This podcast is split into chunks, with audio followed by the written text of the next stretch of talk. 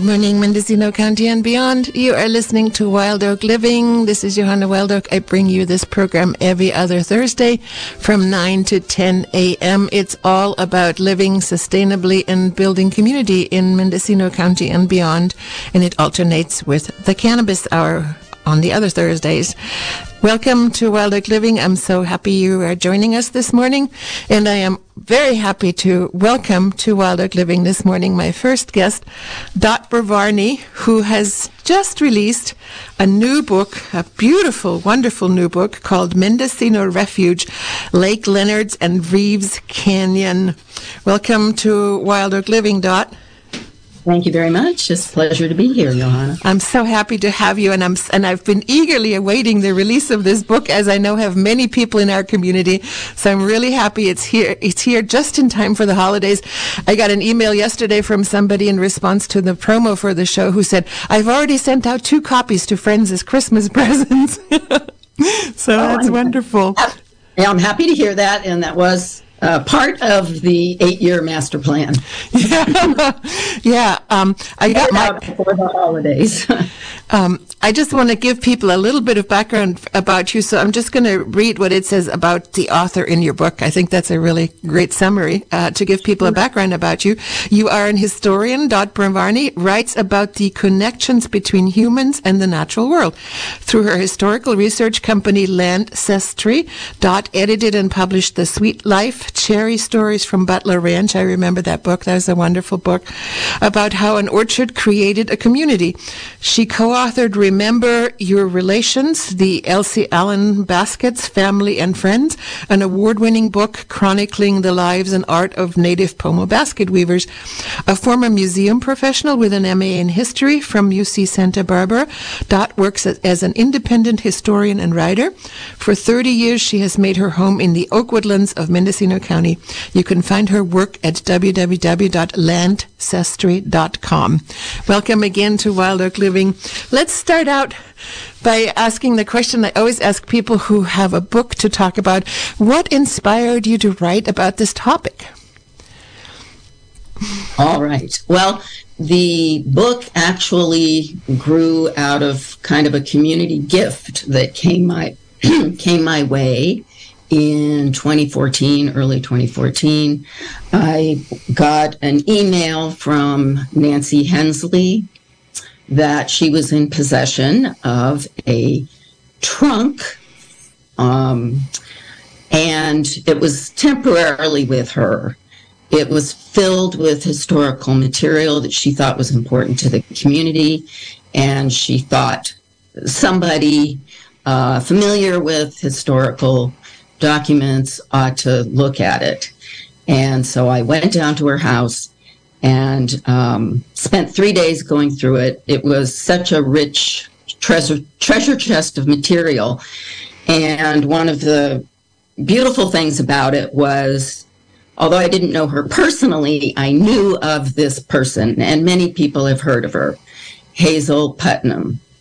And she uh, her family goes back to 1904, owning property in Reeves Canyon, right about halfway up, right as the um, uh, environment transitions into the forest there. And she had retired there with her husband in about 1960 and uh, developed quite a reputation in the community. She was a horsewoman. She trained um, people to English saddle riding, which was mm, not the way people rode up here. So she presented kind of a challenge, I think, to the community. Uh, but she was also an incredibly strong woman. And I think uh, um, Sandy Marshall's oral history uh, really reflects this. And I had actually heard this story uh, from someone else in while I was sitting in the hot tub at the health club.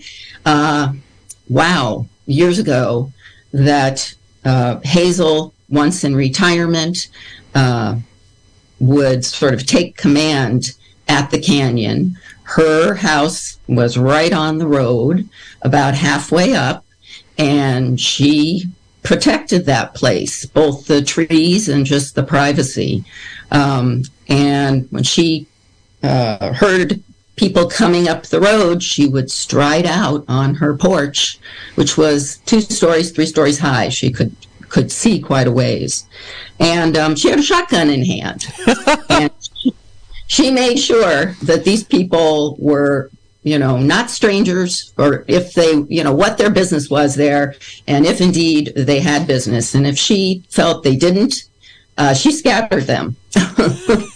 so she she was quite a figure. So finding um, a trunk that essentially, what I have to say, it really has her whole life in that trunk.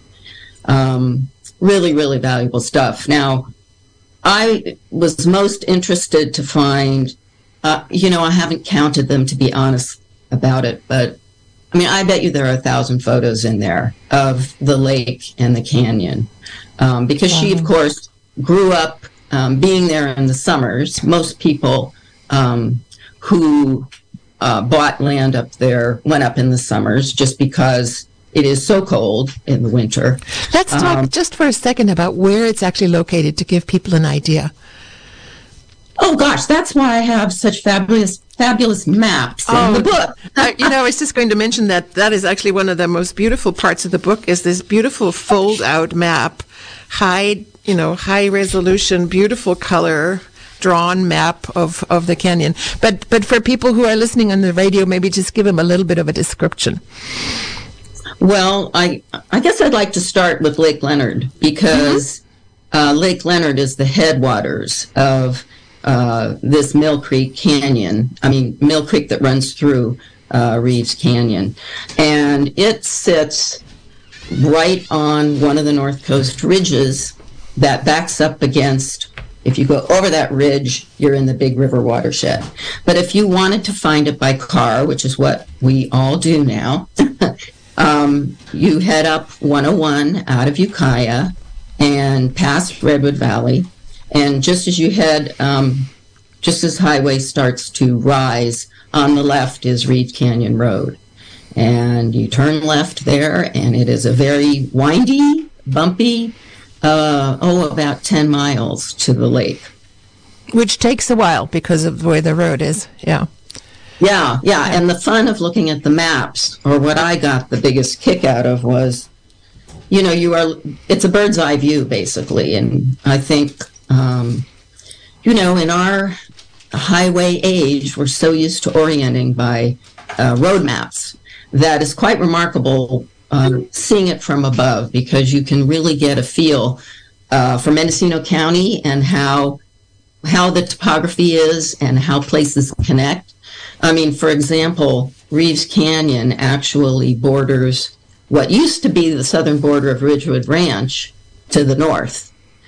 And on the south, the lake, in fact, is a straight shot uh, north of Orr Springs.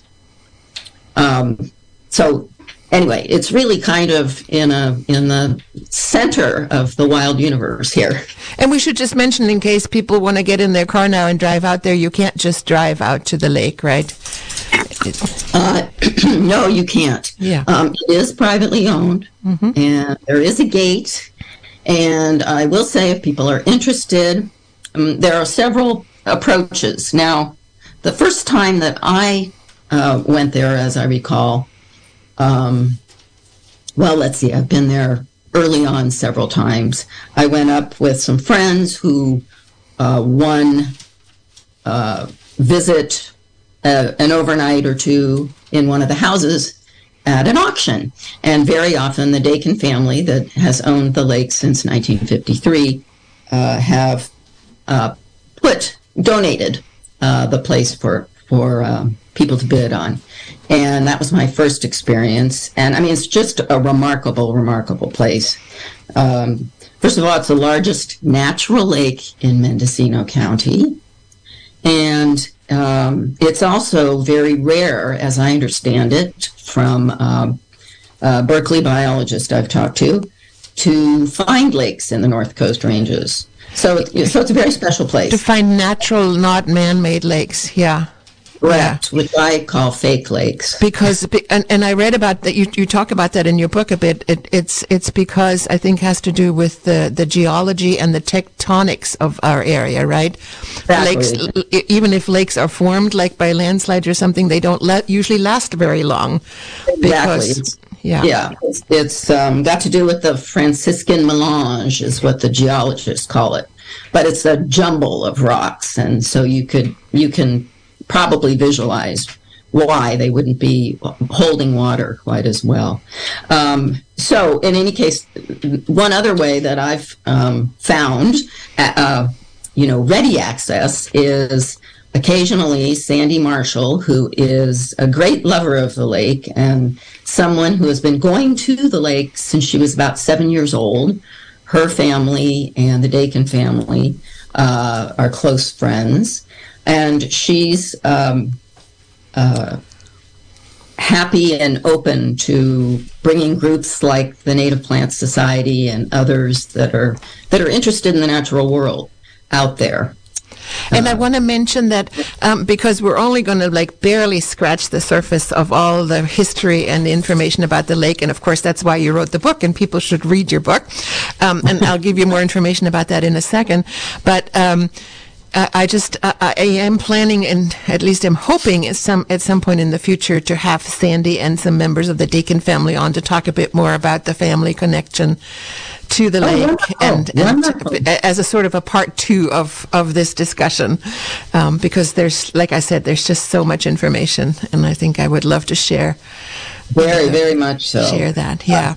Uh, so, so we, so you, we've heard a little bit about your history of of being connected to this topic through this trunk that was found, um, and and then you, I guess, what happened next? You started to sort of delve into the history and started researching this and discovered all these fascinating pieces of information about how the lake came to be, who stewarded it, how the trees were left standing, those beautiful redwood trees around the lake, you know, that have been cut down in so many other places of the county. So let's just um, um, talk about about all of that a bit. Let me just mention before we go there that you are tuned to KZYX, Mendocino County Public Broadcasting. You're listening to Wild Oak Living. This is Johanna Wild Oak, and my guest is Dot Brovarney, who has written a new book called Mendocino Refuge, Lake Leonard, and Reeves Canyon. It's a beautiful book with a lot of photographs and amazing history and this beautiful map that Dot just mentioned before. Um, it's available for people who can't stay for the whole program. We should mention that it's available in local bookstores. That's right. Right. And also at the Grace Hudson Museum in in Ukiah, which is where I got my copy, um, and at the uh, also at the Historical Society, I think in in Ukiah, right? I think. Yes, if mm-hmm. you're on the coast, it's uh, at um, um, oh my gosh, Gallery Books, Gallery Bookshop, Gallery right. Bookshop, and Mendocino Book Company has it as as well.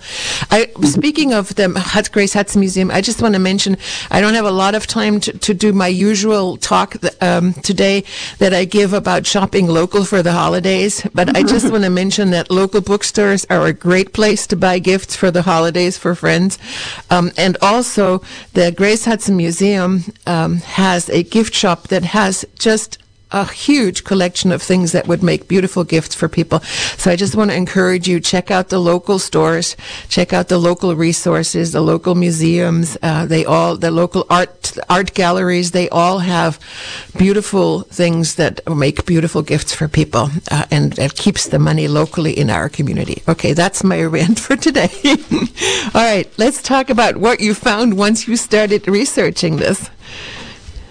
Uh, well, you know, the trunk was filled with all the, this yummy, yummy, stuff. Um, and uh, it just felt like a, a seed for a book. Mm-hmm. And so I, as much as I complain about technology, I have to admit, as a historian, I could never have done this book.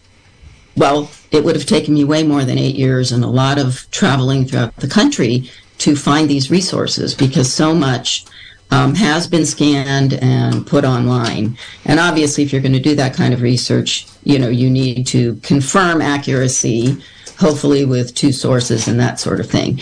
But um, I was able to, I decided I wanted to become familiar with who all the people historically were that had, or as many as I could, associated with the canyon. So I got some names together, and that's I did that first, and then I went to the historical society so that I would have, you know, some threads to follow, and um, and I was, you know, still fascinated by Hazel, even though I didn't have, there were no diaries, there were no letters, there wasn't a lot of self-reflective material, but the photos also convey a lot, which you'll see in the book. It was clear that she loved that place. Um, but in any case, uh, going to the Historical Society, uh, I found a tiny note that had been written by a woman who lived in Washington State. It was undated, but you know, probably happened 10 years ago. Uh, and the woman said, I inherited um, letters uh, from my um, uh, older sister and they are written by Una Boyle, who lived at the lake. And I'm thinking of donating them, but I'm not sure because they make a good book. so, so I went immediately to the, um, you know, the volunteer on duty that day at the society, and I said, "Did these letters ever come here?" And she said, "Nope." And that's when I said, "Okay, I'm going to find these letters." and there again, the computer. I went to the computer and I looked up the name of this woman. And this was 2014. She had died one year before, 2013, which was unfortunate. But um, there were next of kin listed. So I, uh, you know, did some more research and was able to connect with a son of this woman, and he said uh, he, didn't know anything about these letters, but he'd ask his brother. And this is all, uh, uh, you know, email. And uh, the family, this family that I was reaching out to, was in Mexico at the time. And just within a day, I got an email from the brother saying, my mother gave my wife all those letters, and we'd be happy to photocopy them and send them to you. Wow. So, I mean, you know, this was incredible to me because so much of history that we know or have access to is male dominated, you know, at least, uh, you know, up until recently documents and records and that sort of thing. And women's voices come through and have historically come through things like diaries and letters and, you know, trunks as well. um, I got these letters and what an incredible window into life at the lake and in the canyon in it's a rugged place it's still a rugged place and una boyle her family bought the lake in 1885. Uh, and the owner at the time was a familiar, somewhat will be a familiar name to some Ukiah people. Um, uh, they bought the lake from John Leonard, and he happens to be Grace Hudson's great uncle. So there's another connection there. Um, anyway, Una uh, grew up there summers as a child. And when she was about 29, 28, she decided uh, to go live there on her own. Um, you know, and she had a uh, a person she called the man, who was basically sort of the ranch hand caretaker. Which, and if you've driven out to the lake, you know what that means to live out there by yourself. That's quite a step. Oh my gosh! And her life, I mean, it's much better now. So that's that's that's the um, the wild thing about it. I mean, it's still so um, so challenging, and yet when she was there, she would uh, you know, she'd have to have a car parked up at Ridgewood Ranch so that she, when it fl- when the rains came and the creek flooded, and of course, you know, the bridges went out, she could ride her horse up to Ridgewood and you know get uh, her supplies and that sort of thing. Uh, but anyway, she was there for uh, through the rest of her life. Uh, so it's her personal chronicle of her experiences there from 1921 or 22 to 1952. And it's and, my understanding that uh, she did a lot of things while she was out there, but one of the things we can credit her for is saving those redwood trees, right? Well, uh, she continued that tradition, but that was um, something she inherited, you know, from her parents. Right. That um, that mission to, um, you know, keep nature, uh, and she made some efforts also um, to receive uh, people from Save the Redwoods in the 1940s, I think, when Save the Redwoods was first, was first, you know, scouting Northern California, um, and unfortunately, it didn't work um, uh, for Reeves Canyon. But um, but ultimately, I feel the way this story goes, if you read the whole thing, um, the family that bought the lake in 1953, the Dakins, um, in the 90s, the late 90s, uh, placed the lake and lots of surrounding property, which they subsequently acquired, into a conservation easement with Mendocino, excuse me, with Pacific Forest Trust.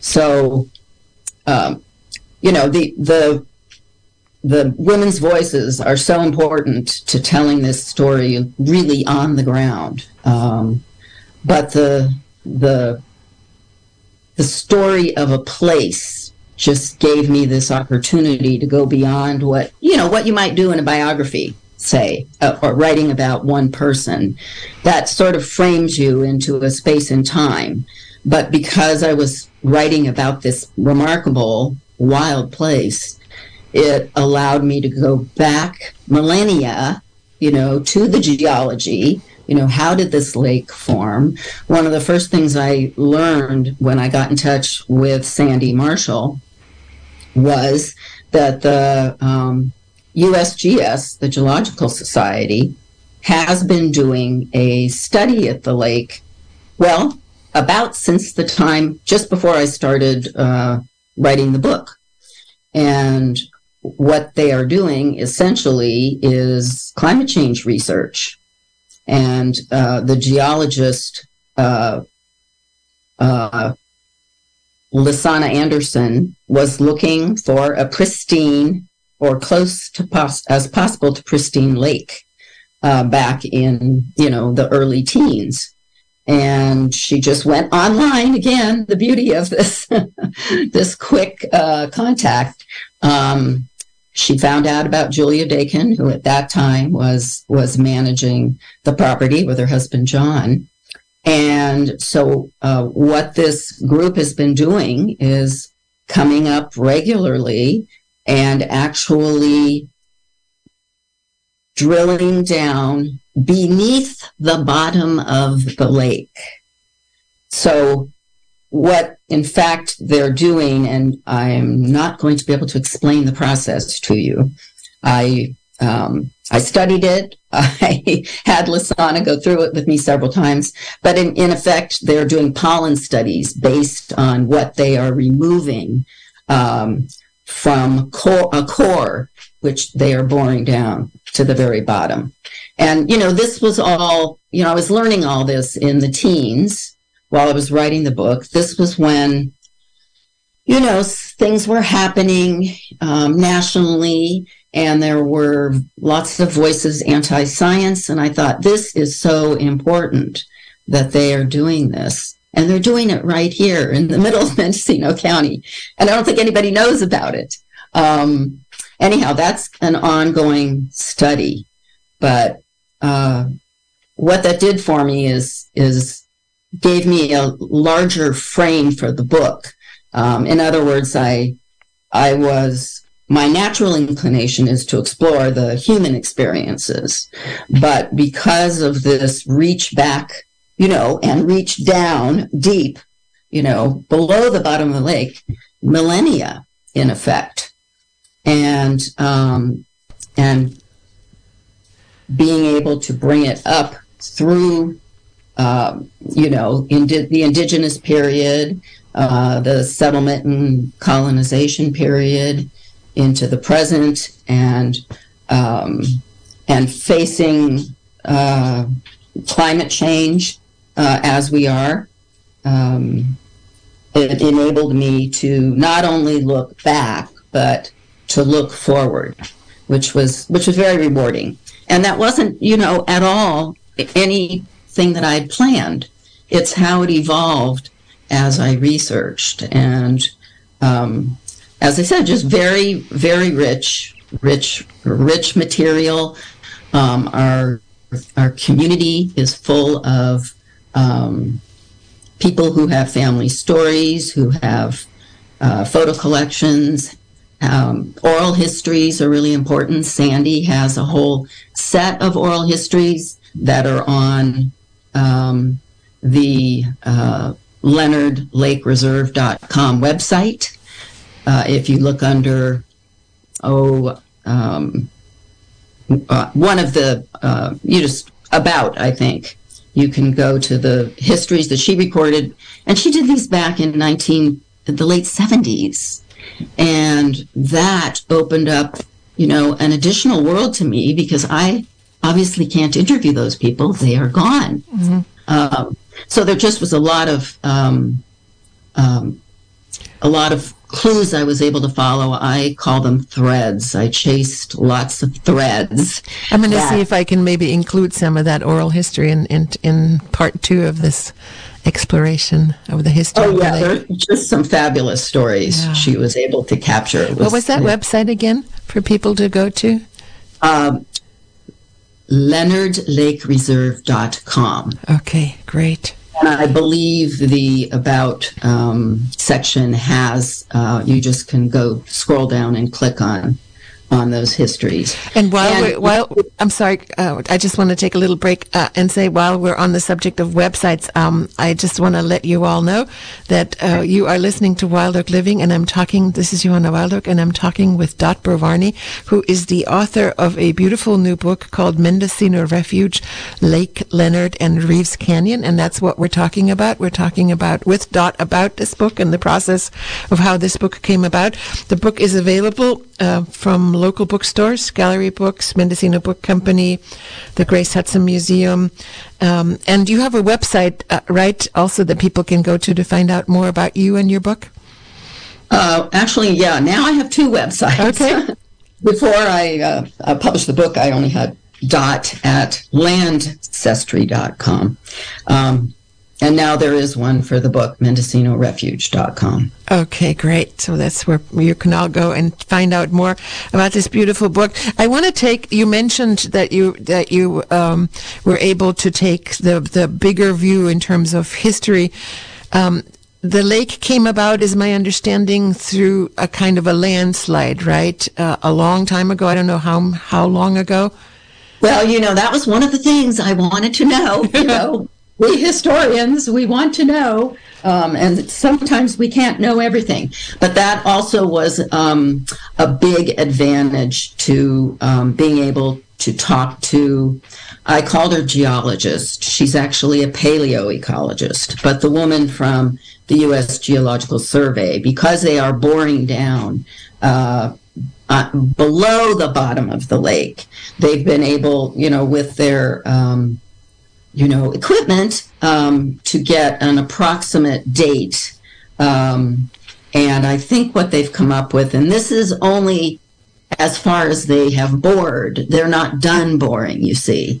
So um, she has said, because I kept up asking her, okay, how how far now? How far now? Because I wanted to get as close to, you know, the truth as I could. But um, you know, science has to be done slowly and meticulously. So she said, um, if I recall correctly, uh, that they could date it to at least three thousand five hundred years ago.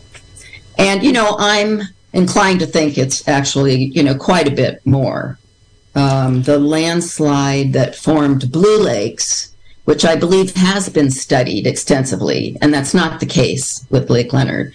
Um, that is dated at, I believe, at 10,000 years old. Mm-hmm. And, you know, I'm just curious whether perhaps the slides happened at the same time due yeah. to some cataclysmic event. Right, some major earthquake or something, right? Yeah, right, um, exactly, exactly. And um, and so, given that it is several thousand years old, um, you've one of the things that you talk about in the book that's so fascinating. There's many fascinating things in the book. Is is the relationship between the native people of the area with the lake? And I'm just we don't have a lot of time left, and people will just have to read your book to get all the details. But I just want to touch upon this topic a bit because that makes a, f- a fascinating part of the history that you talk about in your book. Um, yes, well, you know, as I said, because it was, it is a history of a place. Um, you know, I wanted to take that place through the ages, and um, and clearly, you know, people were living here before colonization. Yeah. So I did do a deep dive into you know, the kind of uh, paper records, if you will, for lack of a better word, um, related to um, the native peoples here. And I wanted to understand their relationship uh, to the lake. Um, and, you know, Berkeley, UC Berkeley developed an anthropology program. Um, oh gosh, in the late 1890s. Uh, and there was one particular student who became the first uh, PhD to come out of that anthropology program. That was uh, Samuel Barrett, S.A. Barrett, who just happened to grow up in Ukiah. so he was, uh, you know, an important uh, link to the um, the shared myths and stories of the Pomo and uh, wrote a book in 1908 with a myriad myths. And that was the what that was a key source for me in trying to understand uh, the Pomo experience in the natural world, because those stories, of course, are grounded in in nature. And so I looked. I am not going to reveal too much about this, but I did look at their relationship to water and lakes. And I had been told, and you know, I can't tell you whether this is the uh, absolute truth or not, but I had been told that um, Native peoples wouldn't live in a heavily wooded forest. You know, it's too cold, and that the and you know, if you look at the the maps that have been made of native village locations and that sort of thing, they are in the valleys and they are you know, they are along uh, rivers, uh, and that's where their food sources were largely. So, um, so that was probably, you know, there were many mysteries to solve, you know, and lots of clues. And I followed the threads as far as I could, and I found many interconnections. And I'll say, with the native story in Lake Leonard, you know, there's there's an interconnection there, but I'm not going to reveal what it is.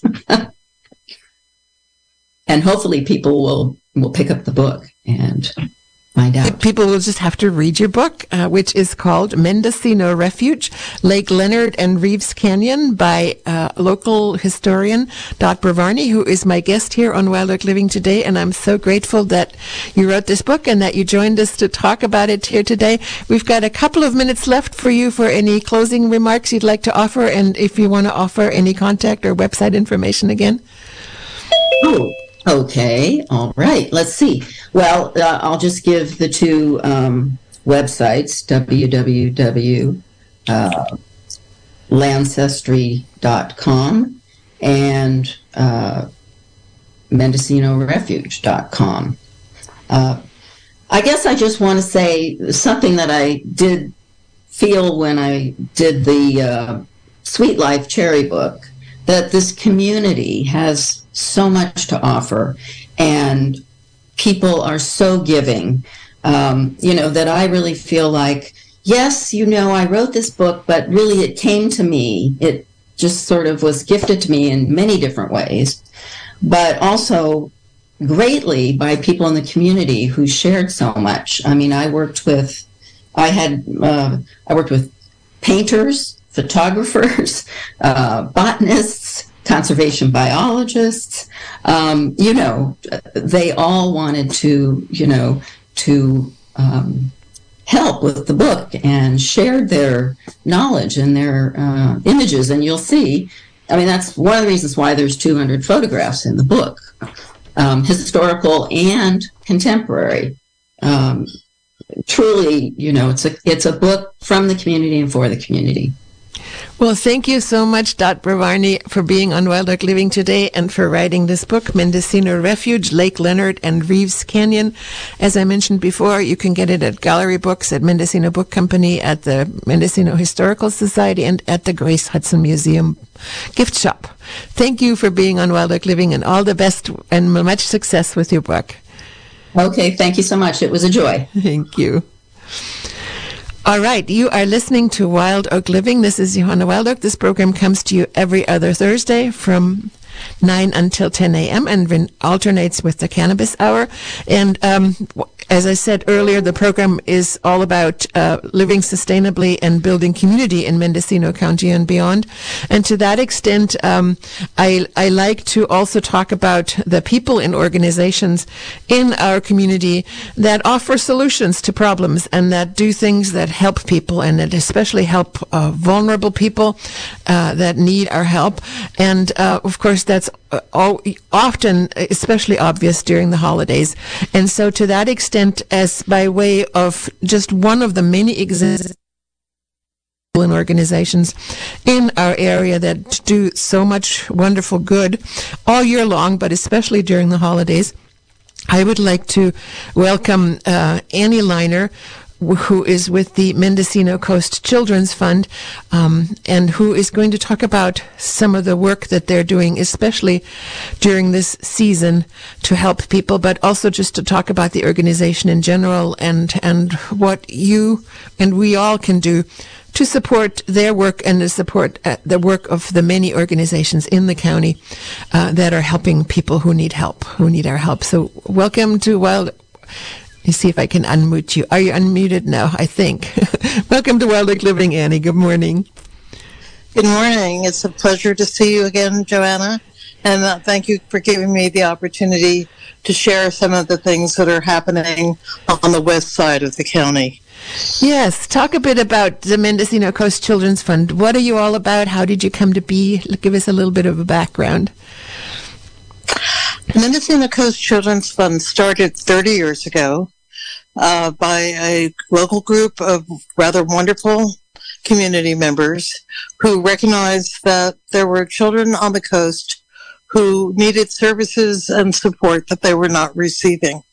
Uh, the founder was a woman named Bobby Markell, who was a local poet.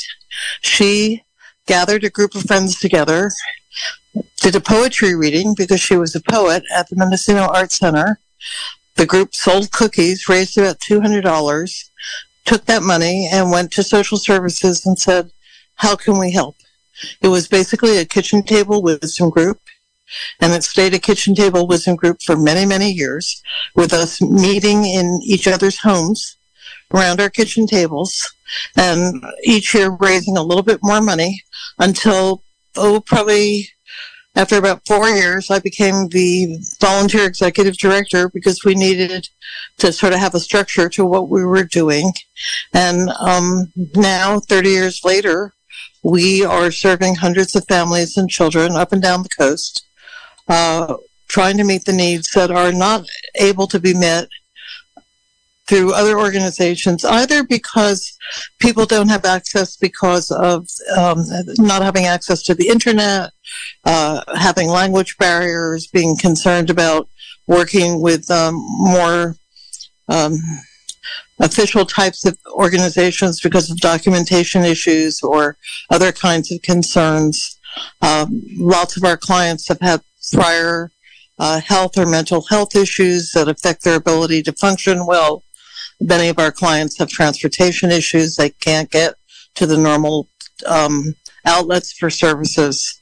Uh, there's a variety of reasons that families fall through the cracks. Some of them are one-time issues. Sometimes they're cumulative. Sometimes they're generational. Um, the Children's Fund goal is to make sure that every child has the most optimized childhood possible because the long-term lifetime effects on children whose health needs and uh, emotional needs and physical needs are not met uh, has an impact on our entire community. If a child uh, is not functioning well in a classroom, that affects the whole classroom, not just the child who's having the challenge. And so all of us benefit when we support children. Um, we know that 90% of brain growth happens in the first three years of a child's life. So early interventions are definitely the most positive thing that we can do. We start working with moms uh, when they are pregnant to try and help them get good medical support, transportation if it's needed. We spend money on getting families to UCSF and Children's Hospital in Oakland and to Stanford when there are early complications either in the pregnancy or right after the baby is born to make sure these children get to medical specialists because we have a huge gap in our county um, in terms of pediatric services. Almost all of the specialization is outside of the county. The costs for a family to get to UCSF when they have a child or a pregnancy that is high risk is extremely expensive. And unfortunately, the support systems that are designed in Washington, D.C. do not work well in Mendocino because we don't have an intricate public transportation system. We don't have medical centers where all your services are in one building. Um, it can cost $200 just in gas for a family to get to UCSF. And then there's the overnight stays and the testing for COVID, the lost work, the need for childcare for the rest of the family, um, the challenge culturally of driving into a city when perhaps you've never driven outside the Mendocino County area. Um, it's very easy for people that are um, who were born here and who have jobs and have reliable cars and strong kinship systems uh, to deal with these challenges. It's much more harder for a young family where there may not be a grandmother, there may not be an aunt to do childcare, they may not have a reliable car, uh, they have maybe never been in a large city environment. They come from a more rural kind of uh, experience. They may not speak the language. Um, they may have some cognitive challenges. And so um, we're just there to sort of wrap our arms around high risk situations that for whatever reason our partners are not able to um, successfully solve the problem. We work a lot with our clinic. We work a lot with medical referrals. We work a lot with schools. Um, if people go to our webpage, they'll find that we have over 75 partners listed. And um, I actually suggest that people do that because the resources that are listed on the Children's Fund page benefit everybody. We have a huge number of resources uh, about public health issues, about mental health issues, about educational issues for children, nutritional issues, but also for elders, also for families of all ages. And those resources are things that we can all share with each other. And by doing that, we strengthen the network of support for the entire county. And so I really that- encourage you if you're listening, to consider going to our webpage. And you can just Google Mendocino Coast Children's Fund. Um, you can go to www.mccf.info.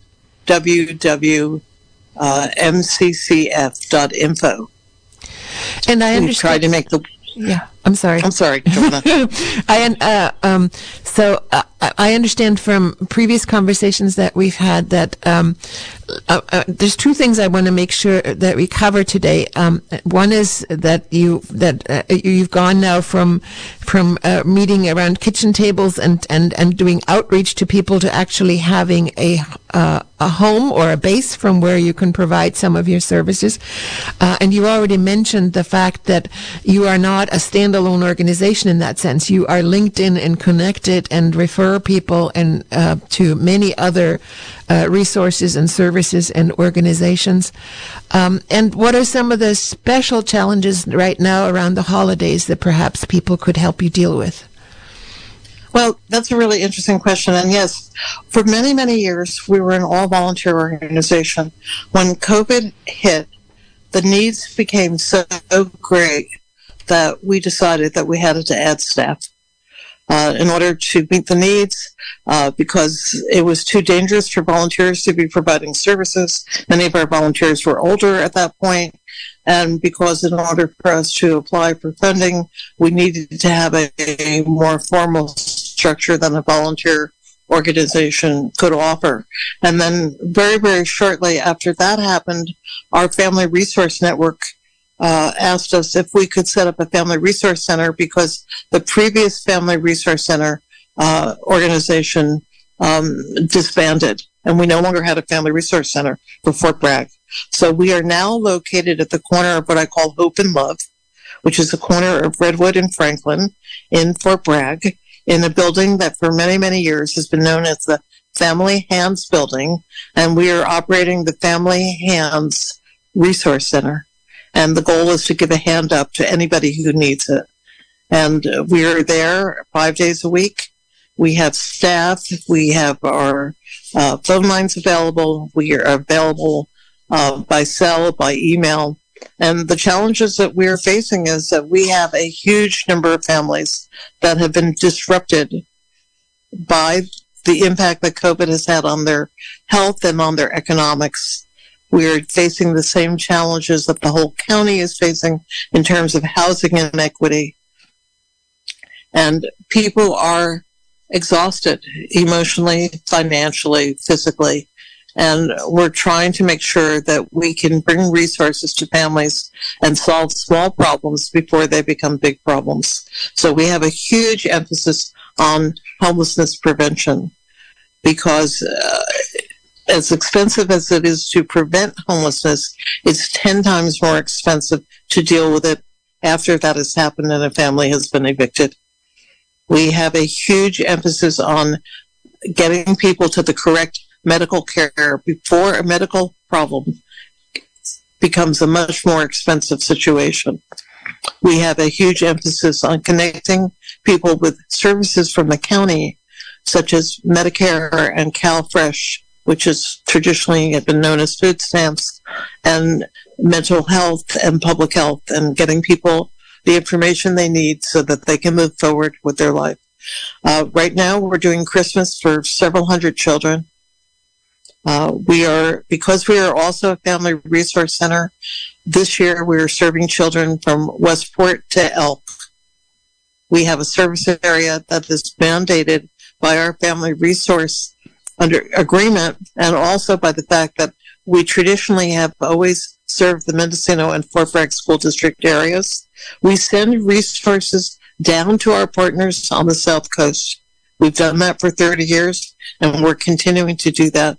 We gave a $10,000 grant to one of our local agencies on the South Coast, the Mendocino Alliance, because we felt that they had staff in place and were better able to respond than we could with only two employees on the North Coast and a 30 mile distance. We have a great belief that local neighborhood organizations, grassroots organizations are in the best position very often to answer the problems that larger organizations are not able to handle. How can people support your work now and uh, year round? I think it's important that people are supporting not just our work, but the work of all of the smaller grassroots organizations that are doing good things to keep communities healthy. The Children's Fund is one example, and perhaps we're the oldest and one of the strongest at that sense because we've been around for a long time as child advocates. But if you have a family resource center in your community, if you're in Laytonville, if you are in Willits, if you are in Point Arena, if you are in Ukiah, I would Google Family Resource Network and I would look to see how you might offer a little financial support to those organizations. I would really encourage people to adopt a child, add an extra grandchild to your life, and send $25 a month. Not just once, but on a monthly basis, because children have needs 12 months a year. And if you can do that, if you can add $10 or $15 or $25 or $100 to a local organization that is supporting children, you are supporting your whole community and you're going to feel better about yourself. You're going to sleep better. If your passion is local animal welfare, find a local animal welfare group in your community and support them. If your passion is elders, find your nearest senior center and support them. If your passion is nutrition, think about your food bank. Think about plow, plowshares. Think about some of the wonderful programs that are happening in Willits and on the coast and on the south coast. But find a passion and move it from rhetoric to action. I can't encourage that enough. There are just so many people that are anxious about what's happening in our county and could be part of the solution by making a small monetary contribution to the thing that calls to their heart. I would love it to be the Children's Fund. I feel like we are extremely effective. But I don't think it matters so much if it's us, as long as it's something that's local in your community that is run responsibly.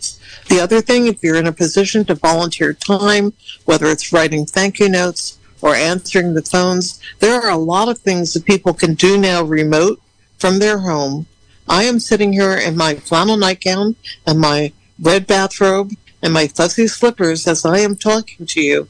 And you can be sitting in your fuzzy slippers and your bathrobe and being a very effective advocate either for us or for another organization in the county. If you go to our website, if you're a West County person, you're going to see a large number of West County organizations and county-wide organizations listed. If you go to our website and you look under resources, you will find resources under every possible category. Please get involved, not just on Facebook. Please get involved in real life. Thank you. Thank you. Joanna, I am not hearing you. Oh, I'm sorry. Thank you for thank you for pointing that out. I'm I'm yeah. Um, the one for and for making that point about helping uh, an organization that's close to your heart and that's close to you in your community. It's one of the reasons I do this program is is to help us connect with each other and to help us do that to build community and to support each other. And you know, as an as an older person, I am particularly uh, um, I particularly care a lot about the work that you do to help children because by helping children grow up healthy and strong, they become our support network. You know, when when we get old, and and then they just pay it forward. And so I think I think your focus on children and helping families uh, is particularly valuable. But in, that's not to take away from any of the other causes that you mentioned. Um, you know, it it like you said, find something that you're passionate about and that's close to your heart and, and engage with that. I think that's a really good, a really good motto that you presented to us. We have uh, only a couple of minutes left, uh, only about three minutes left. So, um, and and you're so much of a better talker than I am. So I would like to invite you to just uh, leave us with any final thoughts and also any uh, um, contact information for the Mendocino Coast Children Fund. And let me just say that my guest is Annie Liner. She's the executive director of the Mendocino Coast Children's Fund, which is an organization that helps children and families, as you said, in the west part of our county. And um, we are talking about the work that they're doing, but also about how you, as a member of our community, can reach out and support other causes and other other people and animals and and and uh, things in need uh, of help during, especially during this holiday season, but like you said, also year round. It's your stage, Annie. We have a, um, we're easy to reach. Let me start by saying you may call me um, and I will, or you may text me at the following number. It's area code 707 684 6644. That's 707 684 6644. You can also leave a message. I think you kind of broke. You, at my desk. you kind of broke up. Can you just give that number again? The number is 707 684 6644. 684 At my desk, at my office. Mm-hmm. Correct. Okay. Correct. And you can also call me at 707 6111. And you That's repeat that again for seven okay. mm-hmm. Nine three seven seven zero seven nine three seven six one one one. Perfect. Okay. And and you can mail us a check at MCCF. That's Mendocino Coast Children's Fund, but it's easier to just use our initials, and that's fine. MCCF, Post Office Box 1616, Mendocino, California 95460. Thank you, you so much. You can also go on the web, mm-hmm. and there's a very quick way to donate through PayPal or credit card. But again, whether it's us or whether it's an organization working with children or with anything that makes the community stronger, please do that. Thank you so much, Annie Liner of the Mendocino Coast Children's Fund, for joining us this morning. I wish you and uh, everyone you're associated with wonderful holidays. I wish everyone wonderful holidays. I will be back uh, at the end of December for another show two weeks from today, uh, and it's the Cannabis Hour next week. Um, happy holidays to everyone. Um, let there let there be peace. I know that's a vain hope, but uh, we can at least hope for it. And take care of yourself. I'll be back in two weeks. And thank you for listening to Wild Oak Living, and thank you, Annie Liner, for joining us. This has been a production of Mendocino County Public Broadcasting, KZYX Philo 90.7 FM, KZYZ Willits and Ukiah 91.5 FM, and Fort Bragg at 88.1 FM. You can find more content like this on our website at kzyx.org and consider donating by clicking the red donate button in the upper right corner. Thank you for listening.